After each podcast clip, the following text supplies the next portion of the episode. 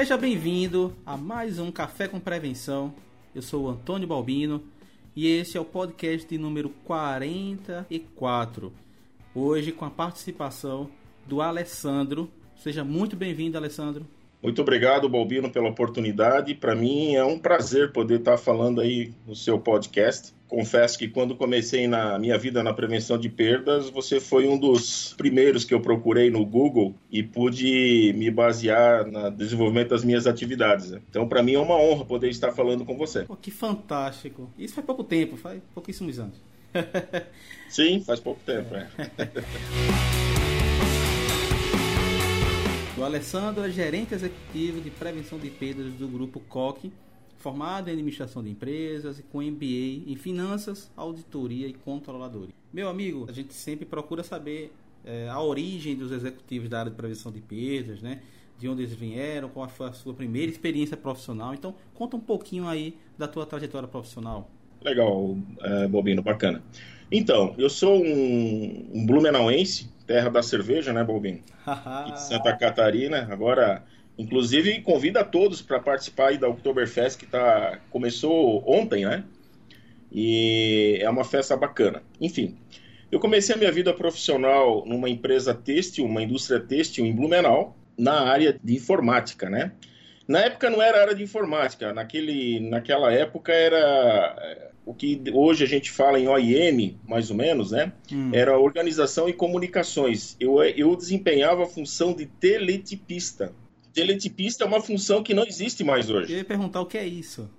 Era o operador de telex. Hum. Isso, é, na época, era a tecnologia que existia né, para envio de mensagens. E o sucessor do telex depois foi o fax, que ainda existe atualmente, né? Algumas empresas ainda utilizam. E posteriormente veio o advento do e-mail, internet, enfim, onde essas ferramentas todas foram abandonadas, né? Então, a função de teletipista, ela deixou de existir. Enfim, nessa indústria têxtil, então, eu iniciei após essa minha experiência nessa área, eu fui para a área de informática. Eu fiquei um tempo, cheguei a ser programador de sistemas, né? Eu fiquei por sete anos nessa indústria têxtil e em meados de 92 eu fui para a Rede Angeloni. Fui trabalhar na Rede Angeloni, onde eu iniciei a minha trajetória no, no varejo. E eu sou um apaixonado pelo varejo atualmente, né, Bobino? Eu vejo que o varejo é como a gente fala aqui no linguajar, né? É uma cachaça, que quem realmente gosta, gosta, né? O varejo, entrei na Rede Angeloni, na área de, de TI também, na época como suporte, em Blumenau. E dentro da, do Angeloni eu, foi um, eu tive um crescimento grande, onde eu cheguei a gerente de loja. Então eu fiquei por volta de aproximadamente sete anos no Angelone e saí como gerente de loja. E eu tentei, na época, eu saí porque eu quis, é, digamos assim, tomar novos rumos, né? Onde eu fui trabalhar na indústria farmacêutica como propagandista. Propagandista é aquele cara que entra com a mala cheia de remédio na frente do paciente no médico, né? e faz o seu trabalho aí, sua propaganda para os médicos foi bacana porque é uma área comercial sempre tive um fascínio, assim, sempre gostei dessa área. Fiquei por um certo tempo, um período de cinco anos, e aí eu percebi, não, meu negócio é varejo. E acabei voltando para o varejo, né? Aí, a princípio, trabalhei em mais uma rede de varejo em Blumenau, e posteriormente eu cheguei no, no Grupo Coque, onde eu estou atualmente. Por 20 anos eu fui gerente de loja, tá, Balbino? No Grupo Coque, eu entrei como gerente de loja e em cinco, seis meses eu tive a oportunidade de assumir a área de prevenção de perdas da empresa. Isso faz cinco anos atrás, aproximadamente. Até então, conhecia muito pouco da área, até porque ela não era tão difundida como é hoje, né? Gostei muito, sabe? É, eu sempre digo assim, ó, se eu soubesse que essa área é tão, tão bacana, eu já tinha vindo há muito tempo atrás já. Já teria vindo para essa área faz muito tempo. O que me ajuda muito hoje, frente à área de prevenção de perdas do, no COC, é que eu conheço todos os processos de, de loja de piso de loja. Né? Então isso me, me facilita muito porque é aquela história, né? Eu estou preparado e sei exatamente que forma que eu tenho que agir para conseguir provocar uma redução de perdas, né? Então, resumindo, esse seria o meu, a minha trajetória profissional. Eu estou no grupo COC há aproximadamente seis anos já e pretendo é, me desenvolver cada vez mais nessa, nessa bela empresa. Fantástica história, meu amigo. E aí, como você estava falando, você tem uma boa vivência na área de operações. Né? Sim. E aí você consegue agregar muito do que você tem de operações na área de prevenção de perdas. E aí o pessoal também não consegue te enrolar. Exatamente. Isso é muito bom que você conhece os vícios, você conhece tudo da área de operação, né? E consegue Sim. ser mais parceiro. É importantíssimo. Parceria é importantíssima. Meu amigo, mas me diga uma coisa. Hoje, é, no COC, qual é o papel do profissional na área de prevenção de perdas? Bobino, nós hoje, atualmente, eu estou com uma estrutura de aproximadamente 150 pessoas na, nas lojas, são 25 lojas mais um CD. E o profissional de prevenção de perdas hoje, ele está é, atuando para identificar todas as oportunidades de perdas. E uma coisa que eu sempre digo, não basta eu apenas corrigir determinado problema, eu tenho que identificar a causa raiz. Então, esse é o nosso desafio hoje dentro do COC: identificar o que está causando a perda. Qual é a, a raiz desse problema? Por que, que acontece? Porque eu sempre digo assim, Bobino, nós, dentro do varejo, o que a gente mais tem é problema. Verdade. Se a gente não identificar a causa raiz, você literalmente estará enxugando gelo. Porque você vai corrigir hoje, vai corrigir amanhã, vai corrigir depois da manhã e o problema não vai se extinguir. Então nós precisamos identificar a causa, tratar o problema para poder pegar outro problema, certo? Correto. Porque o varejo, né, como um todo, é, ele é muito dinâmico. Né? E esse dinamismo faz com que nós, profissionais, seja de qualquer área, prevenção, operação, comercial, tem que estar tá andando na frente, senão a gente não consegue acompanhar toda esse, essa dinâmica que acontece, porque é tudo muito intenso, né? Então, eu penso que hoje temos que, sim, identificar a causa do problema para que a gente consiga minimizar as perdas. Tá? É dessa forma que a gente procura atuar hoje, identificando oportunidades, né, seja em, todos os processos, seja em todas as áreas, principalmente as áreas que mais geram perdas, que, que a gente sabe hoje, né? É, o que, que gera perda numa loja? É o fluxo que a mercadoria faz, né? Desde a saída do, do fornecedor até a saída no caixa. Então passa ali recebimento no CD, armazenagem no CD, a expedição dessa mercadoria para as lojas, o recebimento na loja dessa mercadoria, a armazenagem dessa mercadoria no depósito da loja, a movimentação interna para a área de vendas, abastecimento e a saída no caixa. Então hoje nós precisamos mapear esse fluxo e identificar as oportunidades em cada uma dessas etapas para que a gente consiga minimizar esse impacto. É verdade, concordo totalmente. Você já tocou no assunto aí de recebimento de mercadorias e a gente sabe que é um grande gargalo, né? A gente tem muitos problemas. Por mais que você tenha processos bem desenhados e por mais que você treine a sua equipe, que é algo que a gente fala hoje como primordial, mas para você, né, quais são as melhores práticas para o RM, né, para a parte de recebimento de mercadorias? Bobino, eu aprendi, nesse tempo que eu estou à frente da, da, da prevenção de perdas, né, que eu levo muito em consideração aquilo que os especialistas comentam, né? Quais são os pilares da prevenção de perdas, né? Pessoas, processos e controle. Basicamente seriam esses três. Então eu procuro atuar justamente nessa, nesses pilares, né? Pessoas aptas para executar um processo que foi muito bem desenhado, um processo eficiente, né? E termos uma adequada ferramenta de controle, que muitas vezes pode ser desde uma simples planilha, como também algo muito mais tecnológico. Então, aplicando essa metodologia em qualquer processo, né, vamos levar isso agora para o RM, né, o recebimento de mercadorias. Primeira coisa, eu tenho que ter os processos de RM muito bem definidos, né, escritos, o fluxo desenhado, como é que tem que acontecer, o que, que pode, o que, que não pode, o que, que tem que ser respeitado, a questão de conferência cega. Vamos voltar um pouco antes. Primeira coisa, pedido. Né? Uhum. O comprador tem que colocar o pedido no sistema. A recepção dessa nota fiscal ao chegar na loja, a digitação da pré-entrada, digamos assim, dessa nota. A conferência, conferência cega, via coletor de dados. Observar se o conferente, é, o entregador está ditando a quantidade para o conferente e ele está simplesmente anotando no coletor. O tratamento das divergências, né, do que existe entre o que foi coletado e o que está realmente na nota fiscal. Ou seja, é você desenhar os processos, é você capacitar aquele conferente que está lá na ponta é, fazendo a conferência, recebendo essas mercadorias, né? E você é, ter um controle em cima disso, né? Muitas vezes o controle você pode fazer com uma simples, um simples CFTV, ou você faz um controle com alguém auditando pós o recebimento, né? É importante a gente destacar aqui, Balbino, que o RM é uma das áreas mais importantes, digamos assim, né? Porque ali é a porta de entrada da quebra, né? Se nós Verdade. não conseguirmos tratar é, e saber o que, que, está acontecendo, melhor dizendo, ali naquele momento do, do recebimento da mercadoria, com certeza a gente vai ter surpresa, né? A quebra, ela não vai perdoar. E você falou aí que é onde começa todo o processo, e eu acho um ponto que é importante, é a questão, um exemplo da brigada de validade, que ela é reativa. E eu sempre digo, Sim. brigada de validade é reativa. E que muitas vezes o problema da brigada de validade de estar tá identificando produtos com data crítica veio de origem da setor de compras ou do recebimento de mercadorias.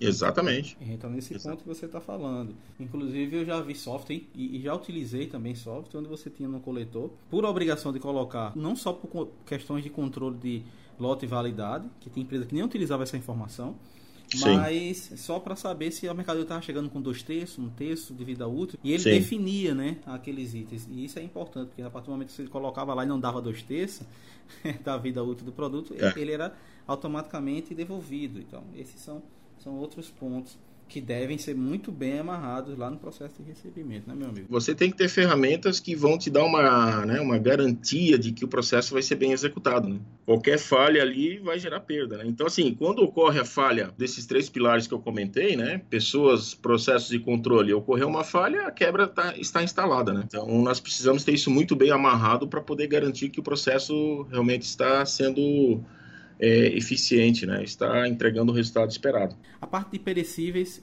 é o calcanhar de Aquiles de todo supermercadista. Então, não importa qual seja o supermercado, ele vai ter problema com perecível. Então, meu amigo, como conseguir reduzir as perdas nesse setor? É, os perecíveis hoje representam uma, uma fatia muito grande da perda de uma loja de, de varejo, principalmente supermercados, né? Eu diria que até representam quase que 60% da quebra, se não mais, né? E requer um cuidado todo especial. Vamos pegar, por exemplo, o setor de hortifruti, que a gente sempre comenta dentro da, da empresa onde eu atuo, que o produto de hortifruti ele é um produto vivo, né? E que se você não tratar ele como deve ser, com cuidado, ele vai morrer muito rápido. Então você imagina, o produto foi colhido lá no, no agricultor não sei da onde, toda essa logística que aquele produto sofre, né? O tempo de, de transporte do produtor para a distribuidora ou para o Ceasa, do Ceasa para a loja, da loja para o CD da loja, né? Do varejo, do CD para a loja né? E aí até chegar à mesa do consumidor, do cliente, é um caminho bem bem árduo, né? Bem longo, digamos assim. Então, se esse produto não for recebido com qualidade, você vai encurtar a vida útil desse produto, né? Então ele já vai vai perecer, ele vai quebrar já com, com menos tempo, né? Então, uma dica que eu dou, que a gente tem aplicado na nossa empresa e tem dado um resultado fantástico, Balbino, é a questão do controle de qualidade do hortifruti. Lá na hora do recebimento, lá dentro do CD, no meu caso é centralizado, então a gente já tem uma pessoa da prevenção de perdas atuando ali. Esse fiscal de qualidade, digamos assim, se ele vai já identificar o produto, se está com a questão técnica de acordo com os padrões da, da, da, empresa, padrões aceitáveis, ele é recebido. Se ele já não está com essa ficha técnica, né, com essa qualidade que nós precisamos, ele é devolvido. E isso tem dado um resultado muito bom, porque hoje a gente consegue receber produtos de qualidade. E aí entra uma questão assim, infelizmente, né, quando a gente vai fazer um pedido de um hortifruti, por exemplo, eh, você está negociando um produto de qualidade. Né? O preço que o comprador está negociando, enfim, o, o, vendedor está vendendo um produto de qualidade. E nós temos que fazer esse produto, quando ele chegar no nosso CD ou na nossa loja, ele tem que ter aquela qualidade que foi negociada. Então, muitas vezes, uma rede que tem um controle de qualidade, ela vai receber produtos melhores do que aquela que não tem. Né? O próprio fornecedor, aí eu volto na frase que eu iniciei antes, infelizmente acontece isso, que o fornecedor vai empurrar para a rede, né, ou para a empresa, para o varejo que não tem controle de qualidade, vai empurrar coisa ruim, sendo que para aquele que já faz o controle, vai entregar mercadorias com uma qualidade mais alta. Tá, então tem esse detalhe que, que, faz toda a diferença depois na última linha ali do, de um setor de hortifruti, né? Então, controle de qualidade, conferência da quantidade na hora do recebimento dessa mercadoria é importantíssimo, né? Isso vale não só para o hortifruti, mas para todos os setores perecíveis, principalmente na questão do açougue, né, de carnes principalmente. O controle do excesso de estoque de cada produto, né? O excesso de estoque hoje ele é altamente nocivo para o nosso negócio assim como a ruptura também é nociva, mas vamos, vamos falar aqui do excesso de estoque, e ele que gera, principalmente nos perecíveis, ele te gera uma quebra muito grande, né? Casos, por exemplo, que a gente identifica de produtos que entram naquele ciclo vicioso que eu falo, né, Balbino? Por exemplo, um, pegar um queijo especial. Aí você vai verificar o índice de perda daquele queijo, você se depara com 80% de perda, né? Aí o que que acontece? Esse queijo ele é comprado, vai para a área de vendas, não vende, quebra por validade ou enfim. Hora que o comprador enxerga que a mercadoria zerou o estoque, vai lá compra de novo a mesma quantidade, né? E entra num ciclo vicioso. E isso é nocivo para o nosso negócio. Uma coisa que eu venho cobrando muito da minha empresa é essa questão. A área comercial tem que analisar quebras. Né? Eu acho que a parceria é importante nesse caso também. Então nós temos essa questão do excesso de estoque, a questão da armazenagem importantíssima, né? É, isso é verdade. Principalmente os produtos do hortifruti que são mais sensíveis à temperatura, eles precisam ter uma armazenagem adequada. Outra questão importantíssima, Bobino, é a exposição da, dos produtos, né? Principalmente nas bancas do hortifruti. Muitas vezes você vai ver uma uma banca com uva, por exemplo, né? Pá, e tá bonita aquela banca e colocar uma montoeira de uva uma em cima da outra. Aí quando você vai ver as, aquelas uvas que estão embaixo já virou suco, né? já quebrou tudo. Então tem essa questão, né? Essa, essa, esse carinho, né? De, de, de cuidar desses produtos, né? Identificar produtos de valor agregado, né? Identificando principalmente com código interno. É muito comum hoje a frente de caixa ela errar, né? Na hora de fazer o registro do produto de hortifruti, errar, vender uma, uma laranja pera por uma laranja Bahia, né? É, acontece muito, né? Ou o contrário, seria o correto, uma laranja Bahia como laranja pera. Aí, pô, a gente vai ter um, uma quebra financeira muito grande, né? Na maioria dos casos sempre acontece sim, dessa forma. Sim. Então, de uma certa forma, o setor de perecíveis, né? Seja hortifruti, açougue, padaria, frios, eles precisam ter um cuidado todo especial, né, muito relacionado à entrega, né, à quantidade na hora do recebimento, muito relacionado também à questão da, da qualidade desses produtos, né, excesso de estoques.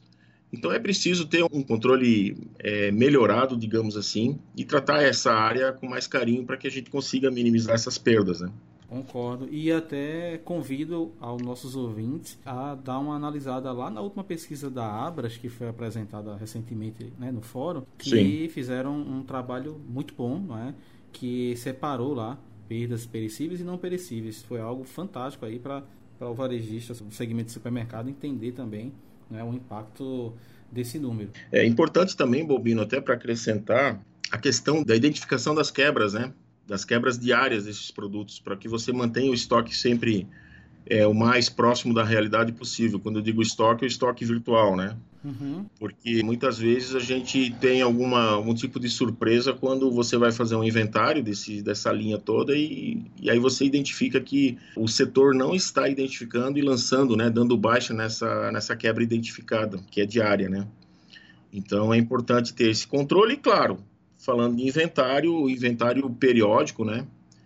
Uh, semanal, que seria o correto, mas se não conseguir o semanal, pelo menos o quinzenal, ou no pior das hipóteses, uma vez por mês. Mas há necessidade de se fazer um inventário rotativo nessa área toda de perecíveis. Né? E até também lancem as causas, não é? Além de lançar a perda em si, a quebra em si, lance também a causa, foi que originou, foi perda de perecibilidade, foi vencido, foi uma, uma maçã lá que danificou o produto, enfim para que você consiga tratar, né, Alessandro? Exatamente, isso é importantíssimo para que a gente comece a entender a quebra, né? E aí vamos entrar no seguinte, a questão dos indicadores. Hoje todo mundo quer utilizar um BI, todo mundo quer ter um dashboard bonito, não é? Porém, muitas vezes, meu amigo, as informações ficam só naquele dashboard.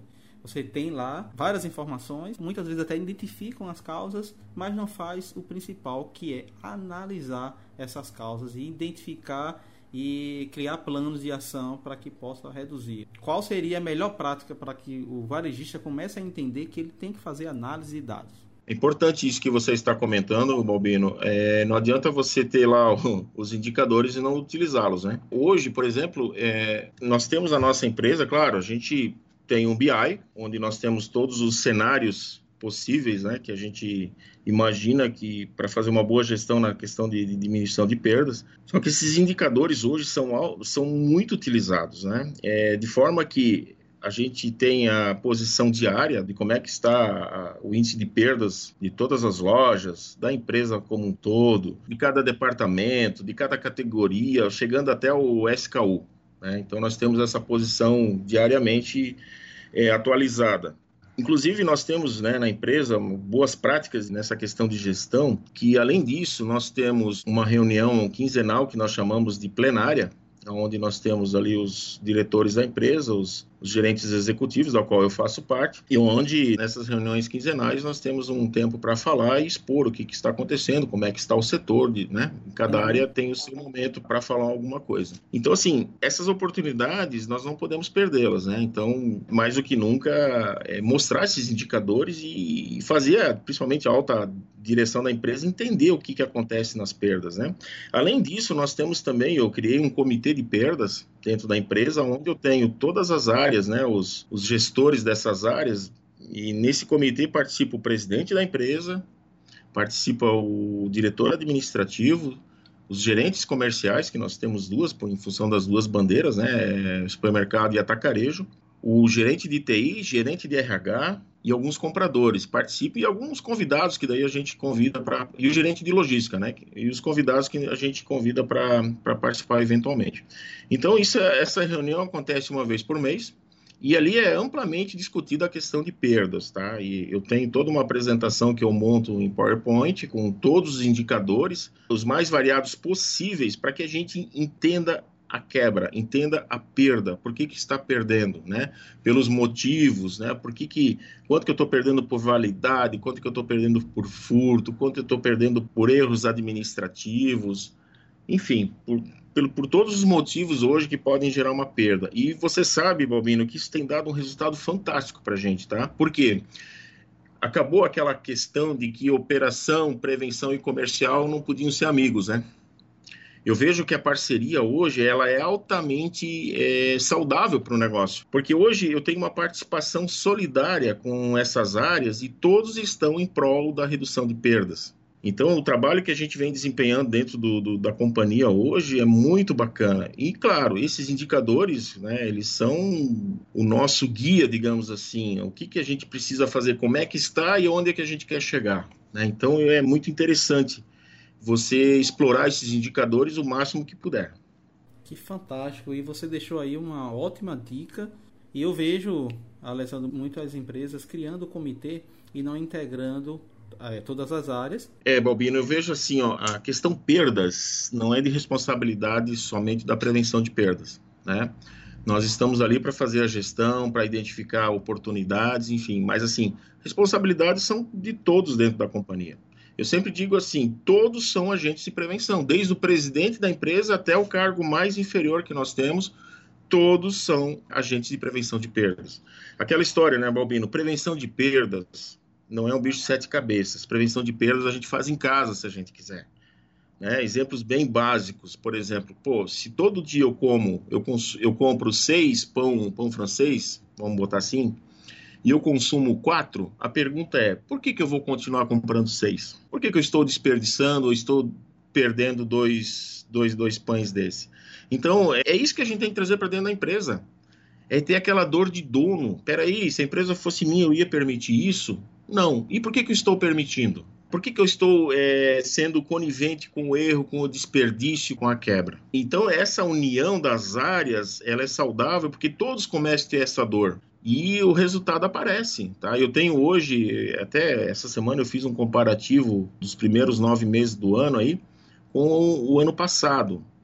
E eu tive uma redução de perdas, Balbino, na casa de 20%. Fantástico. Tá? 20%. Isso em, em, em valores absolutos é muito dinheiro. E essa redução, o que, que é essa redução? Essa redução é lucro na veia. Vai mexer na última linha da DRE. Teve um tempo que um, faz um tempo já, alguns anos atrás, o presidente da empresa chegou para mim e disse assim: "Alessandro, o teu setor não gera receita". Eu olhei para ele e falei: "Eu não gero receita, mas eu interfiro no teu lucro, porque tudo aquilo que eu recuperar, tudo aquilo que eu prevenir, que eu prevenir vai afetar a última linha da tua DRE". E ele olhou para mim e disse: "É, tu tá certo". Então, qual é a receita da prevenção de perdas? O que, que ela gera de receita? Diminuição de perda. É lucro na veia, Bobino. A terceirização meu amigo, hoje é uma saída que muitas empresas têm adotado. Não só na questão de segurança, como tem várias empresas aí que muitas vezes colocam o posto de próprio fiscal de prevenção de perda. Então, como conseguir terceirizar sem ter essa preocupação se a gente vai ter algum problema que venha a ocasionar com um serviço mal executado da prestadora de serviço. Balbino, é, esse tema ele é muito complexo na minha opinião, na minha visão, tá? É, hoje eu não tenho ainda experiência em terceirização, eu já até pensei no assunto, já, já debati com, com o meu diretor, mas a gente não chegou a uma conclusão ainda, tá? Essa questão, tema de segurança, vamos linkar aí com abordagens, né? Vamos linkar com eventos que acontecem aí, que ouve falar na mídia. Eu tenho bastante receio disso, sabe? Então hoje é, as minhas, a minha equipe nas lojas que eu tenho, é, eles estão treinados hoje. Eu não trabalho com terceirizados, eu trabalho com agentes de, de, de prevenção de perdas, né? Eles estão treinados para trabalhar em cima da abordagem preventiva. Eu sempre digo assim: nós temos dois tipos de abordagens, né? Abordagem preventiva e abordagem reativa. E eu quero que eles trabalhem na abordagem preventiva, ou seja, fazer com que a pessoa que está mal intencionada, o furtante, o meliante, que ele desista de, de efetuar o furto. A nossa intenção é não deixar que aconteça, do que eu botar a mão, fazer uma abordagem reativa para prender o camarada. Eu não quero isso. Até porque a abordagem reativa, né, seguindo o nosso protocolo hoje, ela só pode ser feita após a passagem do, da pessoa pelo caixa, né? Eles têm que ter 150% de certeza que a pessoa está com algum produto oculto, seja bolsa, no bolso, enfim, e que ao passar pelo caixa não efetue pagamento, né? Então, o que considera má fé perante a nossa lei brasileira. Só que a abordagem reativa, ela pode gerar um risco, né? Não só para a pessoa que vai fazer a abordagem, como também para os terceiros que estão em volta, né? Principalmente colaboradores, clientes, enfim.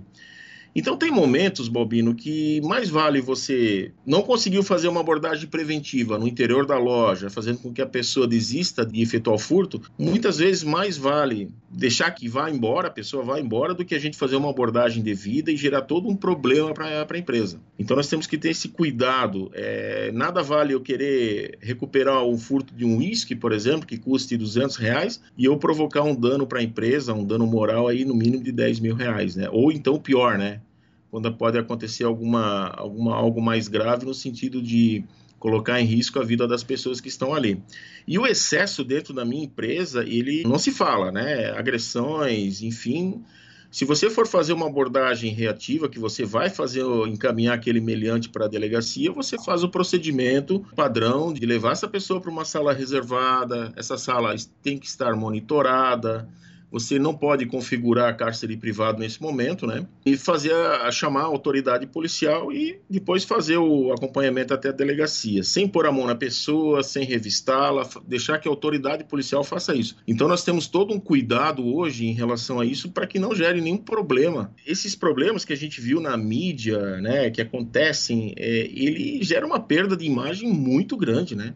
Sem contar que muitas vezes a loja, né, como aconteceu, que a gente né, foi noticiado, de uma loja que teve que fechar porque tinha manifestação na frente. Então existe uma perda de, de imagem, existe uma perda financeira por uma loja estar fechada, enfim não é, não é, não é uma boa prática. Então, esse cuidado nós temos que ter. E eu ainda não estou seguro o suficiente para terceirizar essa equipe. Eu penso que a gente precisa amadurecer mais essa ideia ainda. E a gente sempre brinca da seguinte forma, né? Tem a abordagem a preventiva, tem a abordagem reativa, mas não pode ter a corretiva. Exatamente. Não é verdade? Bem colocado, é isso aí. É. Corretiva não há necessidade, né? É porque ah. você não vai conseguir mudar a, a cabeça daquela aquele meliante, né? Exato. Então, então é uma coisa desnecessária, né? Uhum, com certeza. Meu amigo, as operações de check-out tem sempre alguns problemas sejam referentes a fraudes ou sejam referentes a erros da própria operação. Na sua visão, no seu dia a dia aí no COC, quais as boas práticas para as operações de frente de caixa? Mobino, esse é um outro setor que gera uma perda muito grande se a gente não estiver atento. É uma coisa assim absurda o que acontece na frente de caixa. Boas práticas que eu utilizo hoje. Todas as auditorias possíveis Até hoje eu estava fazendo uma reunião com o meu time, com os líderes de prevenção que eu tenho, e a gente estava conversando sobre isso. É você fazer as auditorias de cupom fiscal cancelado, item cancelado, que existe uma. Eh, se a gente for agora, se a gente for pegar esses itens, os itens que mais são cancelados, ou os operadores de caixa que mais cancelam o item, você fica espantado com a quantidade de produtos que são cancelados no dia a dia. E o item cancelado, ele é mais difícil de ser identificado do que o cupom cancelado. Né, uhum. numa possível fraude. Então, existe a necessidade dessa, dessas auditorias diárias, seja dos itens cancelados, dos cupons, das notas fiscais de devolução de venda, que eu vejo que é um, uma torneira aberta para o dinheiro ir embora, pessoas mal intencionadas, conluios, que acontece muito. São processos simples que são corriqueiros da, da frente de caixa, acontece com muita frequência. Mas se você não tiver um controle, você não tiver uma auditoria em cima desses processos, vai te gerar uma perda muito grande. Um exemplo que eu vou te citar. Eu tive numa loja um cliente que veio, fez uma compra, até me lembro bem do valor, deu R$ 1.400 a compra desse cliente. E aí ele chegou no final para fazer o pagamento da compra, ele assim para a moça do, do caixa, ah, eu esqueci a minha carteira no carro eu vou lá buscar. Hum. Qual é o procedimento nesse caso? Ok, o senhor vai até o seu carro, busca a carteira, mas as compras ficam aqui comigo. A hora que o senhor vier, paga, o senhor leva. Só que a operadora não, não seguiu esse procedimento. Ela simplesmente deixou o cliente levar o carrinho embora. Balbina, ela está esperando ainda hoje o cliente voltar para pagar a compra. Aí entra aquela questão, né? Pessoas, processos e controle. A loja não tinha nada disso, onde gerou a perda, né? Para mim finalizar esse caso que eu citei. Aí, poxa, eles estavam com baita de um problemão. O cliente foi embora, não pagou a compra e levou a compra embora. Então, pô, vai gerar um quebra de caixa de R$ 1.400. O que, que nós vamos fazer? Aí a, a líder da, da frente de caixa chegou e teve a brilhante ideia. Ah, já sei. Vamos cancelar o cupom. e aí? E aí? Né? Só que ela não contava que a prevenção de perdas da loja já fazia auditoria de cupons cancelados e que eu gosto de fazer uma coisa que a Receita Federal no Brasil faz muito bem: oh. cruzar informação. De que forma? A nossa auditoria funciona assim: todo cupom cancelado ele tem que ir para uma planilha. Claro que o fiscal de prevenção ele vai lá, é chamado, ele tem que assinar aquele cupom que foi cancelado.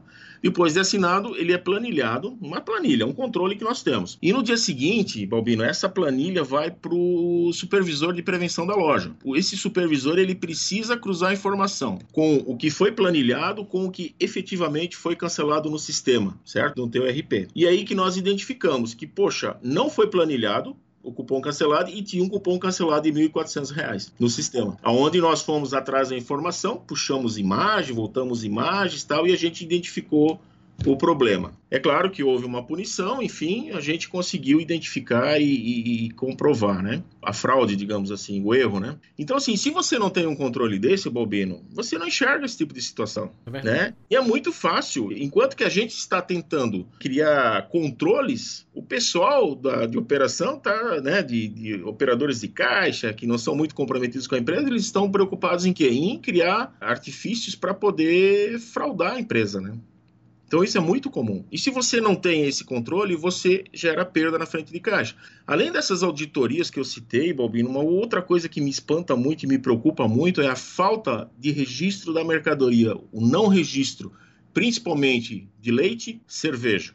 Acontece demais, tá? Aquela questão assim, passa uma unidade, né, é, principalmente naqueles carrinhos de dois andares, Uhum. Que geralmente o cliente coloca o leite, né? O, a caixinha de leite com 12 unidades embaixo, na parte inferior, cerveja, a mesma coisa, e tira uma unidade para passar por cima do caixa. E é batata, né? O que, que acontece? Registra uma unidade de cerveja, uma unidade de leite e vai 11 unidades embora de graça. Então isso é uma coisa muito frequente que a gente hoje, claro, existem alguns programas, softwares específicos para fazer esse controle, né? E que é, são muito eficientes, por sinal, que a gente até já está fazendo piloto de alguns para poder verificar a eficiência para poder implantar nas lojas, porque o que o que, o que se perde na frente de caixa com não registro é uma coisa absurda. E muitas vezes não é nem por má fé, é por falta de atenção mesmo. Meu amigo, a gente está chegando ao final do nosso programa.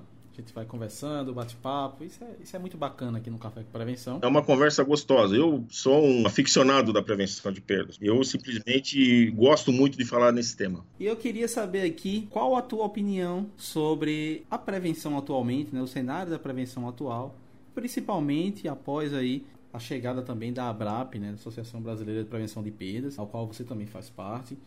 E eu queria que você falasse um pouco sobre o cenário. Pois bem, Bobino, é, eu vejo que nos últimos dois anos a prevenção de perdas no Brasil ela deu um salto muito grande. Eu pude vivenciar isso na, na pele é, desde o tempo que eu estou à frente da prevenção na, na, na minha empresa. É, vamos voltar para cinco anos atrás, poder fazer esse comparativo com atualmente eu vejo que nós ganhamos uma força muito grande e as empresas, o empresário, ele está se conscientizando cada dia que passa, ele se conscientiza mais de que existe a necessidade de você ter uma área de prevenção de perdas dentro da sua empresa porque do contrário, você vai ter uma perda muito grande e você não vai saber o porquê que está perdendo. As empresas que não fazem, não têm qualquer tipo de controle, elas efetivamente não sabem quanto que estão tendo de lucro, né? Elas acham que estão tendo lucro, mas não estão, porque a perda ela não perdoa. Eu sempre costumo dizer isso, né? Então, existe hoje essa conscientização, a Abrap, né, a própria Abras também trabalha forte, mas a Abrap hoje, o Carlos Eduardo Santos é um profissional de primeira categoria. Eu gosto muito de conversar com ele, né? Até final de semana que passou agora, eu tive a oportunidade de, ficar dois dias com o Carlos aqui em Florianópolis, onde ele ministrou dois cursos muito bons, por sinal. Então, é uma, um profissional que tem um know-how muito grande. E eu vejo que essa questão, né, da prevenção de perdas, ela está tomando uma, uma proporção muito grande, né? Então, as empresas estão se conscientizando, o empresário está se conscientizando de que a prevenção de perdas é necessária no seu negócio, faz toda a diferença. E isso para nós, né, como profissionais dessa área, é, é muito bom, é muito saudável isso, porque nós precisamos fazer com que eles entendam que nós conseguimos, né, um setor bem estruturado dentro de qualquer área do varejo, ele consegue provocar essa diminuição nas perdas. E tem a questão também, né, Balbino, aproveitando para comentar, da, da, perda ampliada, né? Nós temos que entender que prevenção de perdas não é só furto e prevenção de perdas não é só relacionado a produtos, né? Existe toda uma outra questão relacionada da, da perda ampliada, onde ela atinge todas as áreas dentro da empresa, né? Então, perdas de energia elétrica, perdas de, de água, né, que a gente tem é, a questão de, de, de, outros processos em outros setores também. Então, assim, a, a, a perda ampliada hoje, né, ela faz toda a diferença para qualquer empresa de varejo. Porque nós temos que entender assim, o varejo por si só ele tem um lucro líquido muito baixo, muito pequeno, né? Se não fizer a gestão da, das perdas, o índice de perda pode ser muitas vezes bem maior que o lucro líquido, né? Onde praticamente inviabiliza qualquer negócio. Então, eu vejo com bons olhos, né? Nós estamos um caminhar a passos largos, como se fala, e eu tenho certeza que nós teremos, nós profissionais de prevenção de perda, muitas oportunidades de poder mostrar muito trabalho, muito serviço em prol da redução de perdas das empresas brasileiras. Meu amigo, uma satisfação ter você aqui no Café com Prevenção.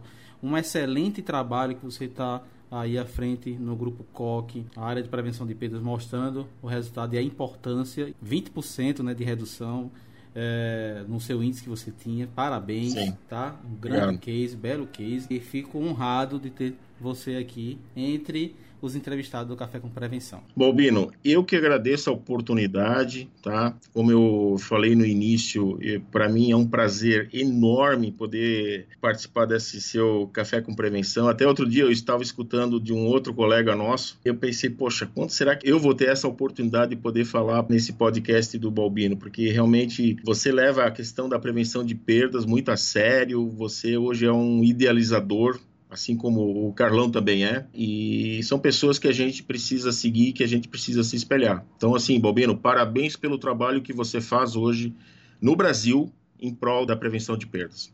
E para mim é uma felicidade muito grande poder ter falado com você nesses minutos aqui nessa sua entrevista. Muito obrigado. Obrigado, meu amigo, e forte abraço. Abraço, obrigado e abraço a todos que estiverem ouvindo esse podcast. Até mais. E você que está me ouvindo, seja pelo Spotify, seja pela iTunes, seja pelo site, saiba que precisamos muito da sua colaboração.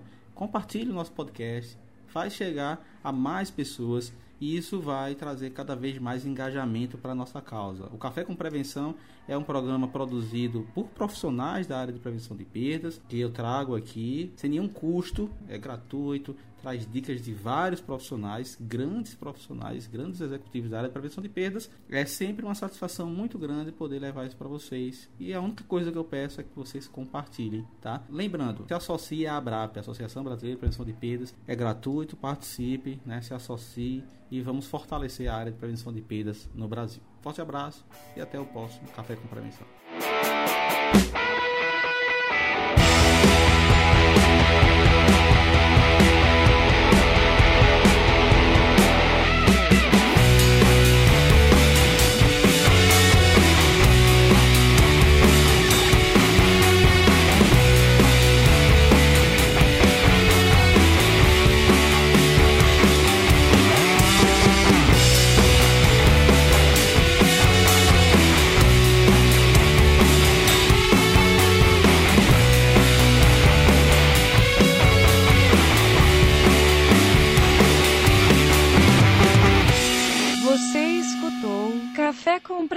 Prevenção, obrigado e até a próxima semana.